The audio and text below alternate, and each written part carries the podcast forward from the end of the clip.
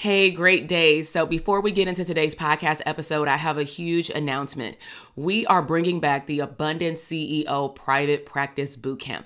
This is a three day virtual party that I'm inviting all mental health therapists that either want a private practice in the next six to 12 months or you already have had a private practice, maybe for the last year, five years, or even over a decade, but you want to understand wealth and cash flow in your company. You want to learn how to show up as a CEO and work more on your business versus in your business.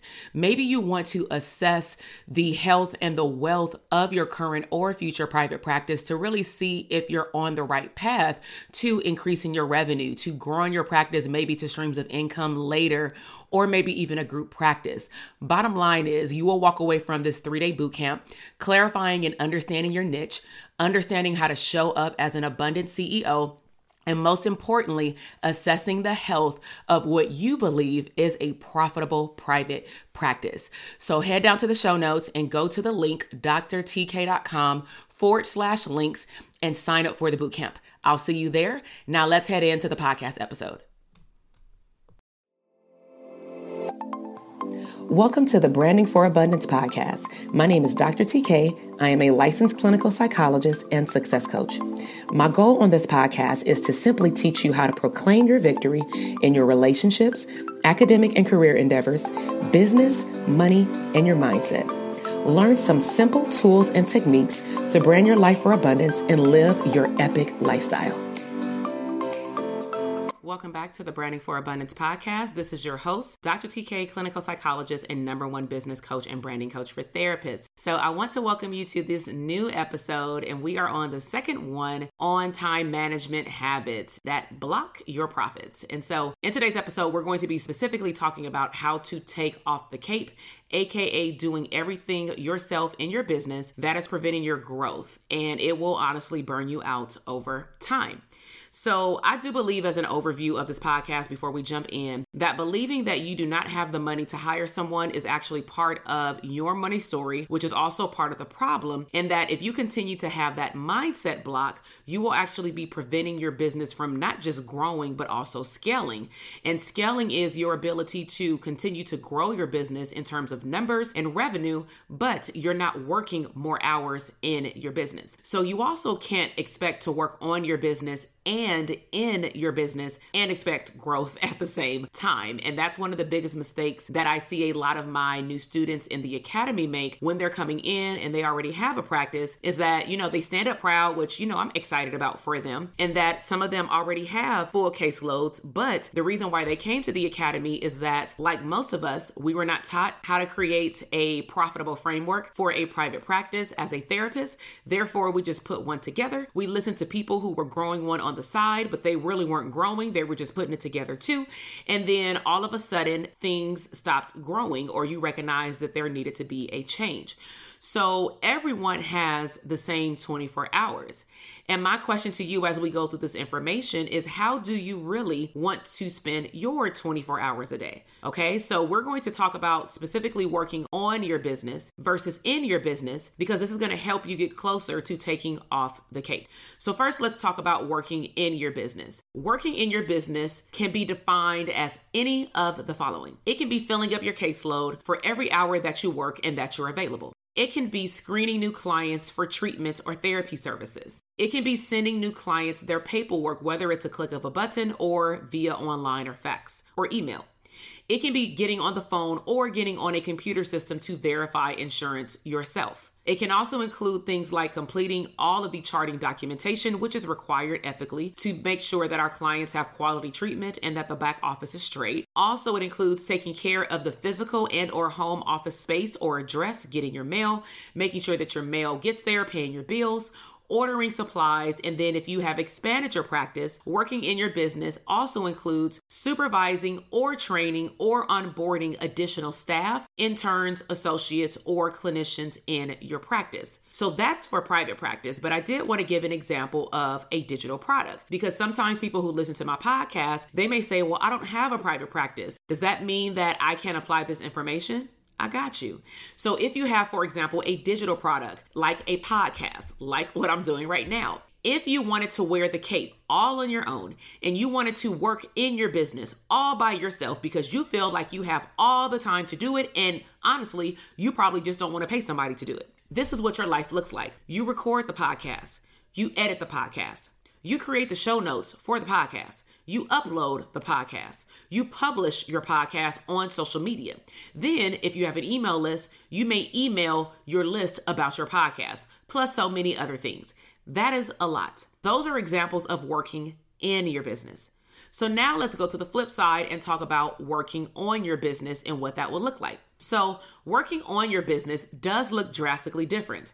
The list is not as long. I'm going to start with the first one, such as only saying yes to your ideal clients that fit into your ideal schedule. One of the biggest mistakes that I made earlier on is that I knew what clients I did want to work with, which were adolescents that were more of the difficult type, right? And that was also because I worked very well with them in high schools prior to me having my own private practice, and I was working in the jail system with juvenile delinquency. And so that was right in my alley. But then what ended up happening is my name got around, parents wanted to see me, families and couples wanted to see me, individual adults wanted to see me because I was really good with serving individuals who had anxiety, depression, trauma, and some family stuff, including things like ADHD, okay, like attention span, clearly time management, right? So I started taking on those clients, and then what happened is my caseload got full really quickly, which that's a blessing. But then when I took a look up, I noticed that my schedule was very sporadic. I was starting to spread clients out. I was even putting clients on days that I said and times that I did not want to work, but I specifically did that because maybe they were paying private pay. So my priorities were even backward because I wasn't thinking about me. I was thinking about just my pockets. And I'm not saying that your pockets are not important, but your self care is important as well. Okay. So if you're only saying yes to your ideal clients, then that is a goal of working on your business because that means that you've created some type of structure working on your business so that you're not putting in too too many hours in your business and you're still having profit. Another example of working on your business is that you're meeting with a team member like a office manager, a bookkeeper at least once a week, an assistant, a VA to review referrals, which means that they're getting the new referrals and not you. You're showing up to your session therapy session and providing epic treatment why? Because everything is already in your electronic charting portal ready to go. Why? Because you decided to invest in your business and hire someone to take care of the first part for you, or you invested in a system that made your private practice automated, which is what we talk about in the academy, is really learning how to utilize these EHRs to put it on autopilot and then fill in the rest with a part time assistant or VA to start off with. Also, examples of working on your business is looking for efficient systems to run your business on autopilot, finding an office manager or integrator or virtual assistant or assistant that delegates tasks to individuals on your team. So let's just say if you have a main admin assistant, but you also have students or interns or other clinicians, you may not want to delegate tasks to all five of those people,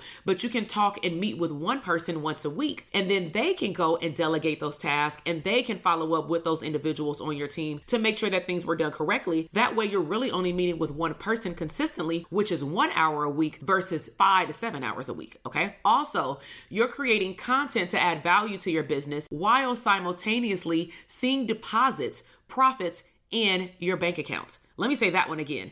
You now have time because you've delegated tasks to create content to add value to your business while simultaneously seeing profits and deposits in your bank account every single day, every single week, every quarter, and so forth. So let's do an evaluation to see if you're actually working on your business or in your business by simply reviewing your ability to live an abundant lifestyle. Because I do believe that our why and our motivation comes from the outcome, not necessarily from us looking at how to do the work, how to be a best therapist, right? So, question number one that I have for you is Are you working your ideal amount of hours per week in your private practice, including maybe other streams of income? When you actually look at your schedule, are you working the ideal amount of hours that you really want to work? Yes or no? Next question With that ideal schedule and those hours, are you seeing the clients that are on your vision board? Because I really hope that you have your client avatar somewhere on your vision board so that you're very clear on who you want the universe to send to you and that you want to be attracted to you. Another question is how do you delegate tasks to at least one person so that you can use more of your time to be more creative and actually focus on the delivery of services? So, do you delegate tasks right now? That's probably a better question. Yes or no? Are you continuously seeing growth in your service numbers, meaning your client caseload, and in your bank account while working less? You have to get all of that, not just partial. I don't give partial credit. Are you continuously seeing growth in the amount of clients that are referred to your practice while also seeing profits in your bank account while working less? So, my definition of working less is yes, you're still seeing the clients, but you're not doing the other 10 hours plus a week to work in your business by making sure everything runs smoothly. Now, let me give a disclaimer.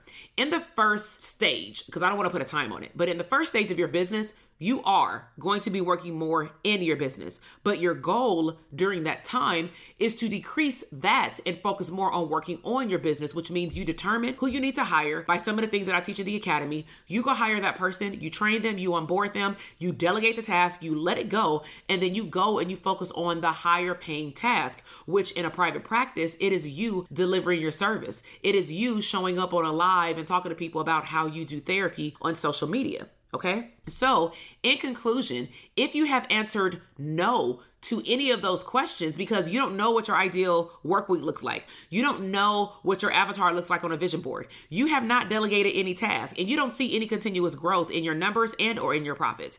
If you answered no to any of those questions, you definitely should work on creating a profitable private practice framework.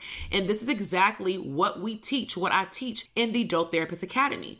So get this, we are in a season. We are still in this thing called the pandemic, okay?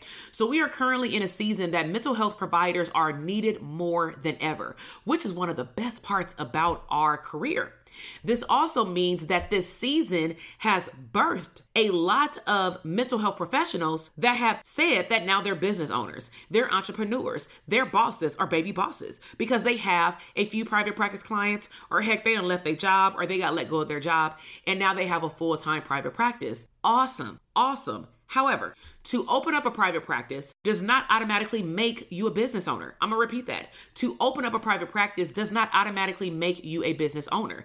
The majority of therapists, I hate to say it, but the majority of therapists with their private practice currently, whether it's through the pandemic or before the pandemic, a lot of therapists who have a private practice simply redesigned a version of them being an employee at their job, which means that all you did was slap a label on your private practice to say that I have my own business. But the unfortunate part is you brought your employee mindset over to your business. That is something that has to be unlearned. That is something that we talk about and teach you in the academy because the first thing we focus on is, of course, your vision. And part of your vision is learning how to be a business owner. And you can't look that up on Google, you can't look that up on YouTube, especially for our field. So, are you ready for an upgrade in your private practice? Because I do believe that a lot of therapists right now, because of the influx of referrals, especially for clinicians of color, oh my God, they probably have never seen this amount of traction in their private practice like it is now because it's much easier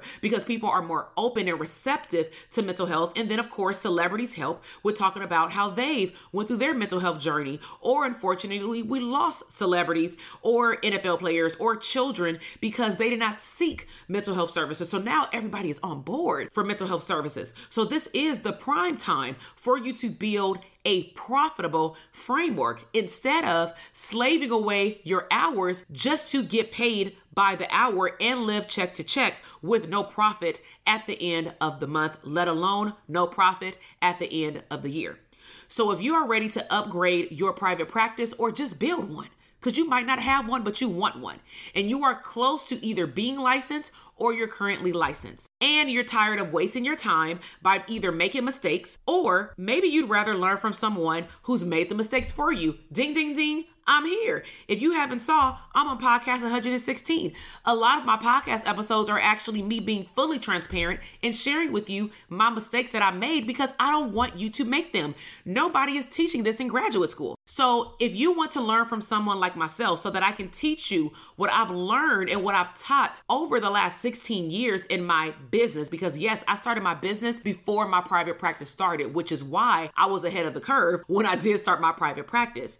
But I also have been able to work with some phenomenal mental health providers across this entire country 35 plus states and counting, who all want to grow their private practice the right way and be most efficient with their time so that they can get their time back so that they can live their life abundantly. Okay. So by the time you're hearing this podcast, I know that your time for joining the Academy is definitely running out. You definitely do not want to miss this cohort because we are specifically upgrading the information to learn how to pivot your mindset about being a business owner and to have a private practice during this new era that we are entering right now because it will not look the same before March 13th, 2020. Okay. So I really hope that you enjoyed this podcast. If you want to learn more, go ahead and sign up for the Dope Therapist Academy. Make sure that you check out the link in my show notes. You can also head over to my website at drtk.com and click the button in the menu that says DTA 2021. It will take you directly to the page where it gives you all the details. It gives you a whole lot of bonuses. And depending on, again, when you're hearing this podcast episode, one of the bonuses will probably already have expired. However, it doesn't mean you don't get to get it. It just means that you were not available during the live version to be able to ask questions to the phenomenal financial psychologist that we're going to have come on and talk about wealth, building up your own retirement fund, and things like that. Don't worry, it's in the portal waiting for you, okay? So I really hope that you enjoyed this episode. I hope to see you in the Academy if you are a good match. If you want to learn more about the Academy, check out the video that I have on the page because I go over what we teach in the Academy. And then, of course, you'll hear and you'll get to see a lot of the videos from a lot of my students that have successfully completed and now they are an alumni of the Academy. So I love you and I will see you in the next episode. Bye. Thank you so much for listening to the podcast episode today. I am super excited to see your growth in your business, career, money, and relationships. Be sure to check me out on Instagram at Dr. TK Psych, where you can find daily inspiration and tips to live your abundant lifestyle.